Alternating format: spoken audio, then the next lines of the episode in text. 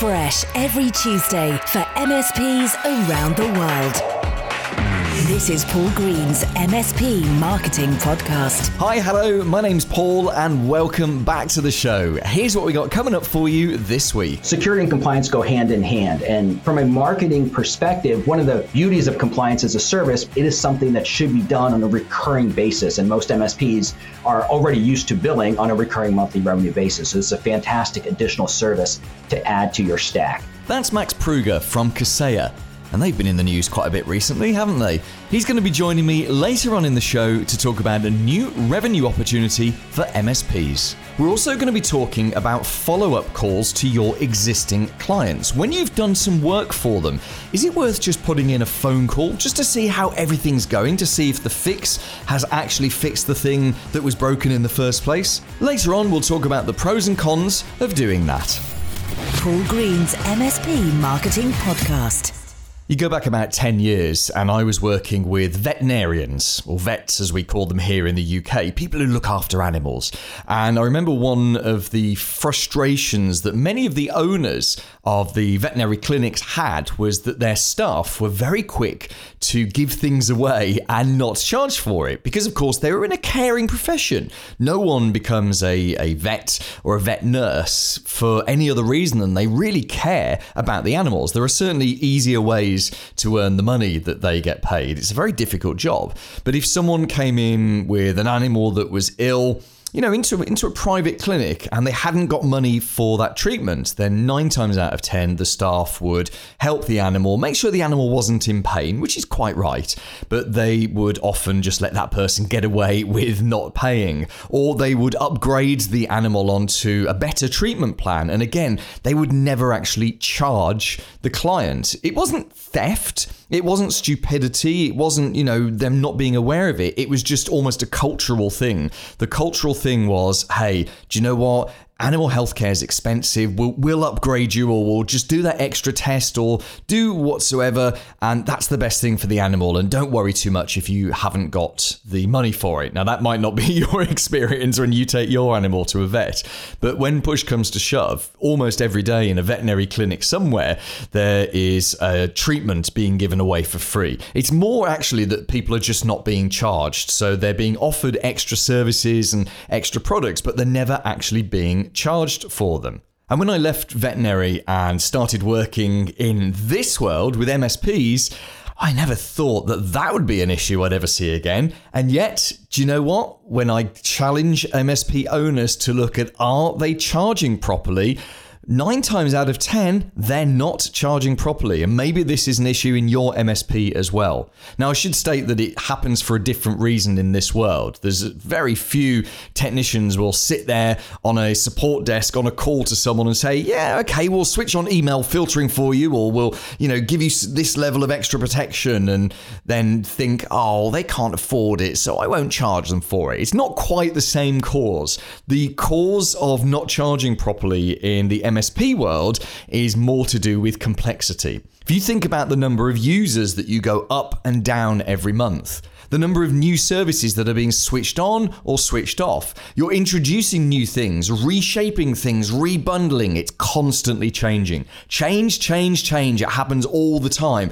And change is good, you know. There's nothing wrong with change at all. I'm a massive fan of change because when you change things, you create new revenue opportunities. The downside of change is making sure that the admin, that the paperwork, and specifically the payments, making sure that they are keeping up with all of the change. So the chances are that you, as a business, you're paying for something, but you're not charging it on. You're not making sure that the end clients are paying for it properly. And that could be something as simple as licenses, could be seats in software, it could be support tools. And even if you have a system in place, in fact, especially if you have a system in place to make sure that this is checked on a regular basis, I think at least once a month, you should stop and ask yourself, is our system working correctly? Go in and do some random checks and just, you know, have a look. In fact, what you could do, and this would be a sensible way to get started, if you haven't done this regularly, I would conduct a review to be sure that you're charging correctly for everything. and not accidentally paying for something that you shouldn't be paying for. So I would do a thorough review of everything. I mean, it doesn't have to take that long. You could do it yourself. You could get one of your colleagues to help you. You could delegate it to a member of your team. But every single user for every single client with every single service, just go and check. And what you're looking for is a trend. If you notice, for example, with service one, that actually around about 5 to 10% of your clients aren't being charged properly, then that in itself tells you it's worth doing the review with all of the other services. Because the chances are, if you're not recording the sales properly or you're not charging properly for service number one, then it's definitely going to be an issue across services 2, 3, 4, and 5. So you can do that review as a one-off thing, but then on a regular basis, I would definitely allocate a little of your time or a little of someone important's time to look at this. Like, perhaps you could schedule it as a monthly task. It's only a simple thing to do, but you've got to look at it this way. If you are supplying someone with something and not charging them for it, you're not just losing out on the lost revenue, you're actually losing out twice, because you're having to pay money for something and you're not even having that money covered, let alone the gross profit that you should be making off selling that service. So it's actually a double whammy. It hits you twice if you're buying something but not selling it on in some way. Now, I guess this leads on to a question of, should you backdate charges? If you discover that someone hasn't been charged properly for a number of months, should you backdate them? Well, that's a decision for you and your team to make. I guess you've got to look at it and say, what's fair here? If you upgraded someone to a different service 2-3 months ago and you forgot to switch on payment back then, I would say that's fair. 2 to 3 months is fair to go back and say to someone, oops, we made a mistake. We're just going to put a couple of payments through over the next few months just to bring you up to speed on that. That feels fair. What wouldn't be fair is perhaps if you haven't been doing it for a number of years. You know, they've been receiving something for a couple of years and never paying for it. I mean, don't get me wrong, you should absolutely make them aware of this. But you've got to ask yourself, if someone turned up to you with a bill for a couple of £1,000 or dollars for something that you've been receiving but you didn't know you weren't paying for it, would that feel fair to you? No, of course it wouldn't. And I think being fair with your existing clients and looking at the big picture is always more important than just catching up on something and making a quick buck now. So charging properly does not have to be a difficult thing. It just requires a little bit of time. A little bit of time to get going and do a thorough review, and then a quick check once a month to check that the system is working and that all of your clients are being charged for everything that they buy from you. Here's this week's clever idea. I was talking in that last bit about systems. Here's an interesting question for you. Do you have systems in place to guarantee that your clients are utterly satisfied with you? I mean, what kind of system would you put in place for something like that? Well, imagine if you had a client that reported a thing, something that was broken. So not something routine, but something just a little out of the ordinary. And perhaps it took a few hours to get it fixed and it caused some disruption for that client. And of course, you get it fixed and you ring them and you tell them, hey, it's all working now, this is all sorted out.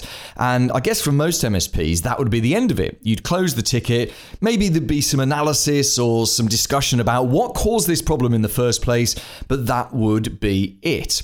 What if you had a customer happiness system, which said when you've had a ticket of a certain criteria, a certain impact, that actually a week later, someone calls up that client just to see how everything is going. Now, this is not just a call for the sake of calling, because no one wants to have that phone call just for the sake of it.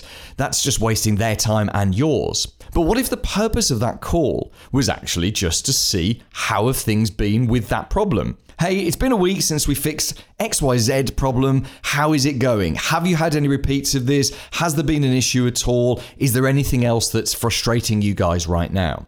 So essentially, it's like a quality follow-up call a week later, but the purpose of that call is not really to uncover more technical problems. The purpose of that call is twofold. First of all, it's to make sure that the client genuinely is happy. But second of all, it's to help the client realize that you care. I mean, you really, really care about them and them getting it right. You care enough that you pick up the phone, and by you, I mean the business, of course, but you pick up the phone a week or so after they had a problem just to check in with them and see how things are going. Now, in an ideal world, your best technicians would just do this anyway. But the reality is we're not in an ideal world. We're in a world where if you want your business to perform in a certain way, you have to put a system in place. Remember what systems stand for? System is an anagram, and it stands for saves you stress, time, energy, money. That's what a system does. You don't have to hope and pray that people are calling your clients. You can systemize it. You might be in a position where you've got account managers within your MSP. I don't meet that many MSPs with account managers, but if you've got those, then great. That's a key job of an account manager, is that kind of satisfaction discussion. If you're like most MSPs that certainly I speak to, and you don't really have account managers as such, you've just got you and your senior team and some of the technicians, perhaps you've got a service delivery manager, people with responsibility for clients. Well, in both of these situations, you would still put in place a system. Anytime you want anything to happen in the business with regularity, you do not want to leave it to chance. You want to make sure that you have a system that will pick it up because it saves you stress, time, energy, and money. So as we're thinking about this, what other customer service things could you systemize? What other things could you put in place that appear to be random, that appear to your clients that it's just you really caring for them? But actually behind the scenes, it's you operating a thorough and efficient system that's designed to make them feel very, very positive towards you. What other things could you do? What are the quick wins within the business? What are things that perhaps you've done in the past that you thought that's a good idea that really you want to make sure the business does every single day, week, or month? Go and grab those things, put together a checklist for them and turn them into a system so that they happen every single time within your business. Paul's blatant plug. This is going to be the shortest and most to the point blatant plug that I have ever done. If you are not happy with your MSP's marketing, I can help you. Go to mspmarketingedge.com. That's mspmarketingedge.com. The big interview. Just to set some context, this interview with Max was recorded back in February, a few weeks before Kaseya announced the acquisition of Datto. Hey everyone, I'm Max Pruger. I am the Senior Vice President and General Manager of Compliance Manager at Kaseya. And thank you so much for joining me on the podcast, Max. Now, we're going to talk today about a new potential revenue opportunity for MSPs, which is always a good subject to have on the podcast. Before we talk about that, let's just position your authority and talk about why you know the things that you're about to talk about. So give us an idea of your background. How long have you been in technology? Where have you come from? And a little bit more about what you're doing now. Thanks, Paul. And first of all, I do really appreciate the opportunity to be here with you. So I'll give you the quick Reader's Digest version. My background is IT. I graduated with a degree in computer science, but I haven't slung code in about 20 years. So my MSP background goes to around 1999. I started an MSP way back then. We didn't even know what an MSP was. We called ourselves an ASP, but it was the same general principle. And then I did that for a couple of years. And then I joined Kaseya as actually one of the very first employees. So I think I was employee 21, 22. And back then I was trying to convince IT companies to stop doing break fix, block hours, and convert to recurring monthly revenue services contracts. So I really saw the early adopter phase of the RMM and PSA and backup and a bunch of other tools. I took a 4-year hiatus and I left Kaseya and I started a separate software company in the MSP space. And we did really well. We grew to about 3,000 servers worldwide. And then that company was eventually acquired by a Fortune 50 company, I think 2 years ago. But right before that, I had the opportunity to come back to Kaseya after the RapidFire Tools acquisition and run the Compliance Manager business unit. So I jumped on board that. I returned to Kaseya about 2.5 years ago. I've been running this business unit along with a couple of others ever since. And I will say, as of last year, this was the fastest growing business unit out of all the family of companies that Kaseya has. Oh, you had to get that one in. That was a good plug for yourself on that one. There's some really fascinating things you just mentioned there, which I'm going to pick up with you on our YouTube channel. So we'll be doing an extended version of this interview. And I'll tell you just before we finish the podcast interview the things that I want to talk to you about. But specifically today on the podcast, I want to talk about compliance. And I, as you know, Max, because I know that you're a listener to the podcast, I'm not a technical person. And when you say a word to me, something like compliance, that means, I think that can mean different things to different people. So just so we're all coming at this from if you like, the same attack angle. Describe to me, what do you mean by compliance? Yeah, so that's actually a perfect question, because I used to have this really long legal definition of what compliance meant, and I came across a really short one. And so in my opinion, my definition of compliance is you're literally just following the rules and guidelines set by a third party. And that third party can be a government agency, it could be a vendor, it could be a cyber insurance company, it could be an industry standard, but that's pretty much it. Somebody else sets those requirements and you're just following those requirements based off of the guidelines that they've set up. Okay, so that's a really, really easy way to understand it. So for an MSP, if they have clients who are regulated, any compliance products or services that they use is just them helping their regulated clients comply with the laws and the rules that they have to follow. Precisely. And in a regulated industry, it's very, very easy. So I know that, again, your podcast reaches all over the world, but in the US, we have HIPAA, which is our healthcare law. And it's just a lot of what they call requirements, and you have to meet those requirements. So, pretty much every compliance standard has a password management requirement. And so you have to have some sort of policy and procedure associated with that password management requirement. So there's a tremendous amount of overlap in this space. But at the end of the day, like I said, one of the nice things about compliance is that you're not reinventing the wheel. You're just following the guidelines and rules set by a third party. Yeah, no, that makes perfect sense. Now, you said we're quite early days in compliance, and certainly compliance as a service. So obviously the requirements of compliance have been there for, decades and decades and decades. What's changed over the last few years to create the opportunity for MSPs? So the big impetus on that was really you guys, so UK and the EU with GDPR. So as you said, compliance has been around for a really long time. I mentioned HIPAA. It's been around for, I think, 1995, 1996. It was optional, so people ignored it. But at the end of the day, there's lots of compliance standards out there. But for the most part, from an international perspective, the EU really led the way with GDPR. Since then, if you look at the rest of the world, South Africa passed POPIA, China has their own compliance standard, LGPD, I believe, is the one for Brazil. And in the US, we like to do things a little bit different, so we don't have a national standard yet. It is coming.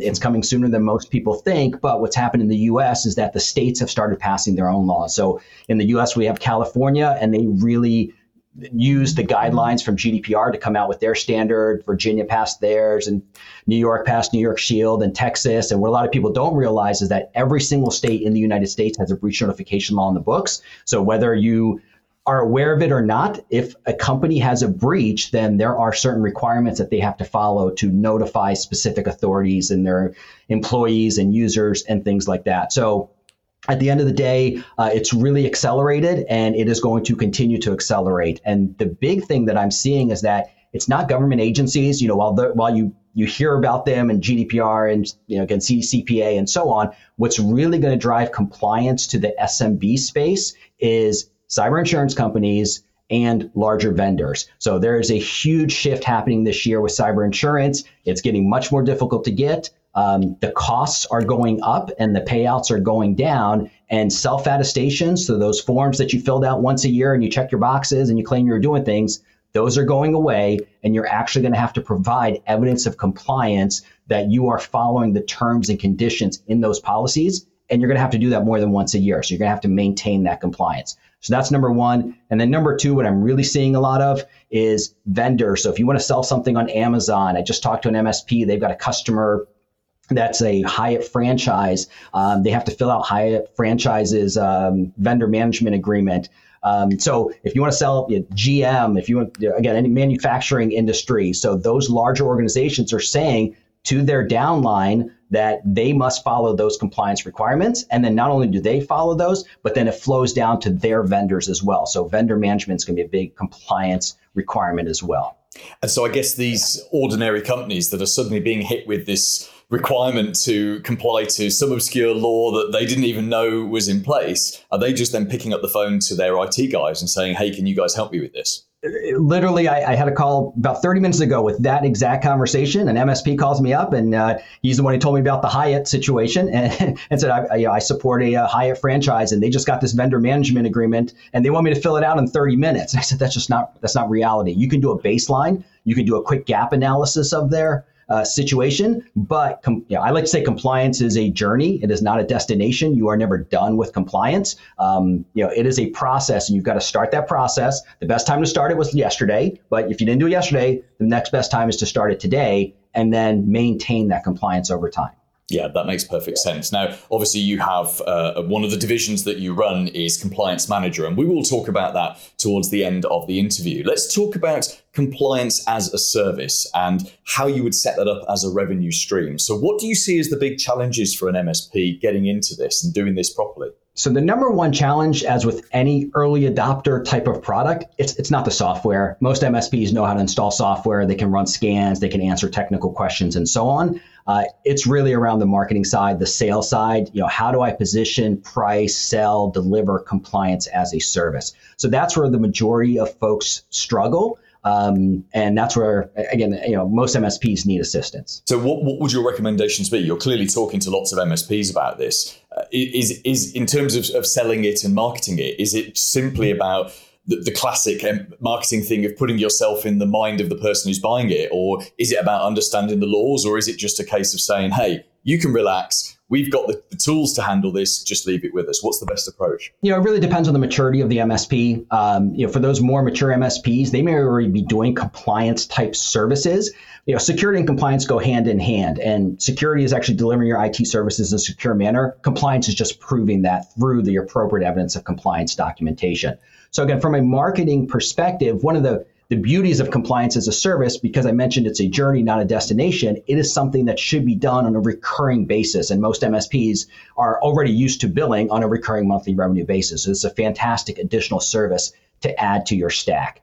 Again, if an MSP is not familiar with compliance, not to push our product, but we do provide a lot of assistance and training and education and support and so on.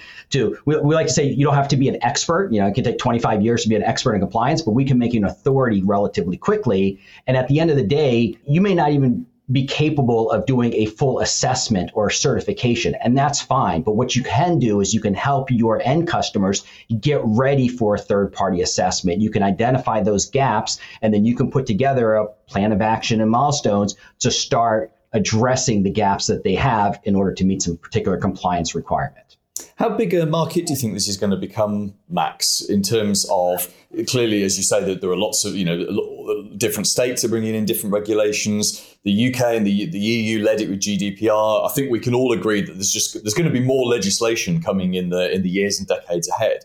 Do you see this becoming a bigger and bigger thing, or do you think there's going to be a finite pot to this? Every single company in the world is going to have some sort of compliance requirement that they're going to have to adhere to. And like I said, there's government requirements, and then it's going to be the cyber insurance companies and the vendors and their vendor relationships that are going to force compliance down to the SMB and ME level. And we've already seen this in the United States.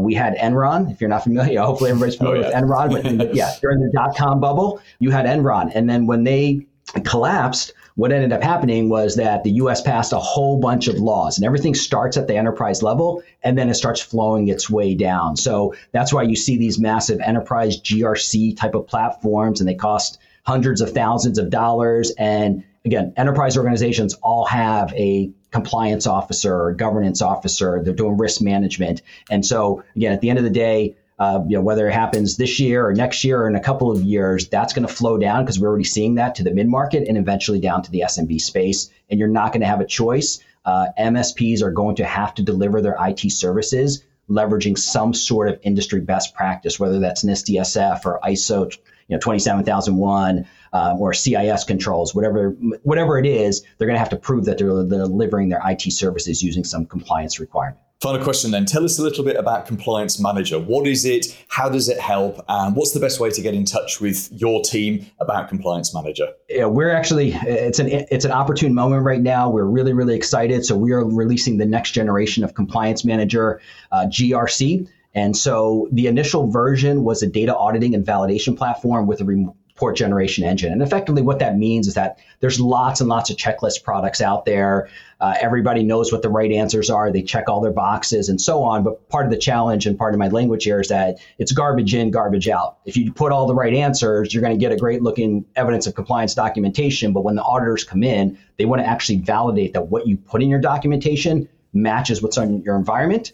And a large portion of the time, those things don't match. So that's the number one enforced violation pretty much across all of the different compliance auditors. So what we've done with Compliance Manager is that we also ask all of the same questions, but we've coupled that with software scans and audits that automatically audit an environment, making the MSPs much more efficient because there's a lot of manual labor in that process, and we get rid of a lot of that manual labor and automate it. And then we map it to a step-by-step task list. So you don't have to be a compliance expert. You don't have to be an expert in HIPAA or GDPR. You literally follow those tasks. As you complete the task, you're getting closer and closer to adhering to those compliance guidelines. When you're done, then we do generate the required evidence of compliance documentation, and we back it up with the automated scans to prove that what you say you have is actually what you have. And with the new release of Compliance Manager GRC, we've really expanded that out.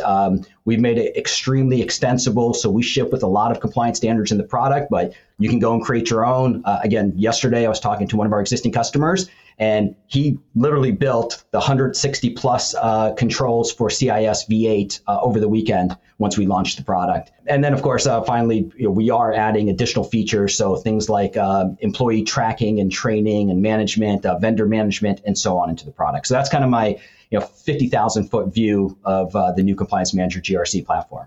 And where's the best place to go to get some information and have a chat to someone about this? So obviously you can contact any one of your Kaseya family of company sales reps. So if you have any one of the Kaseya company products, whether it's VSA or BMS or IT Glue or RapidFire Tools or ID Agent, and there's so many of them right now, you're welcome to reach out to them, and then they'll be happy to schedule a follow-up call, a webinar, a demo. You can go to kaseya.com. And click on products and hit Compliance Manager. And then we will be rolling out a brand new website called Compliance Manager GRC in the next couple of weeks. Brilliant, Max. Thank you so much for being here on the podcast. Now, you and I are going to continue our interview. It's an extended interview over on YouTube, and we've got lots of things to talk about. I want to talk to you about cyber insurance. So you said earlier that it's getting harder to buy cyber insurance. And yet what I'm seeing from the MSPs that I talk to is that more people are asking to buy it. So we're going to have a look. We'll explore how those two things are going to come together and clash in some way.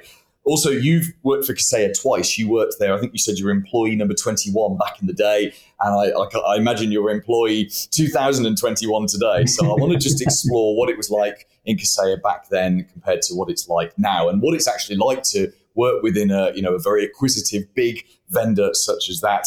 I think we'll also have a little bit of a look at the early adopter phase as well. So you've been through, you've been around. I think you were saying earlier since sort of break fix days. In fact, you were running. You called it an ASP earlier. What does ASP stand for? So we were what we call ourselves was an application service provider, but the theory was exactly the same. So it was a recurring monthly revenue contract where you effectively outsourced your IT department to us. So again, that was very, very early on. And our theory was it's just like electricity, you plug it in and it should work. So IT should work exactly the same way. But yeah, we call ourselves an ASP instead of an MSP. I love that. So, but essentially you had exactly the same model. So we're going to explore that a little bit more as well. Max, thank you for being here on the podcast. We'll continue that conversation now at youtube.com/MSP marketing. Paul Green's MSP Marketing Podcast. This week's recommended book. Hi, I'm Nicholas Ashford, a partner at investment firm Fordhouse, and my book recommendation is Extreme Ownership. It gives you a lens on how you should lead, both personally, but also how you need to delegate control as well. And those two things, getting the balance, those two things is very hard. Often people are one or the other. So it helps you to achieve that balance. Coming up next week. Hey, everybody, this is Luis Giraldo from ScalePad, and I'm looking forward to being on the podcast next week with Paul as we take stock of where we're at in the business now that it's almost the middle of the year. What's going on? I've also got an idea for you next week about your ticketing system. And no, it doesn't involve switching your PSA. It's always a crazy thing to do, No, I'm talking here about putting aside some time every single day for you and your technicians to do something called a ticket frenzy. Make the business so much more efficient in just, 40, 50, 60 minutes once a day. We're also going to be talking about cash flow. Yeah, it's the one thing that keeps you awake at 4 a.m, that worry that there isn't quite enough money to meet all of your bills. We've got at least 3 clever cash flow tricks for you, which we'll talk about on next week's show. Now, don't forget, we've got tons tons of great content for you on YouTube. So the extended interview with Max from this week, with Max Pruger, that's on YouTube right now. Plus on Thursday, we'll release the next episode of Another Bite. It's our show about the show. Host Sophie Law has me and sometimes some of our guests as well to discuss what we've talked about in this issue of the podcast. You can access both of those at youtube.com/MSP Marketing. Please do subscribe to me on YouTube and wherever you listen to this podcast. Join me next Tuesday and have a very profitable week in your MSP. Made in the UK for MSPs around the world. Paul Green's MSP Marketing Podcast.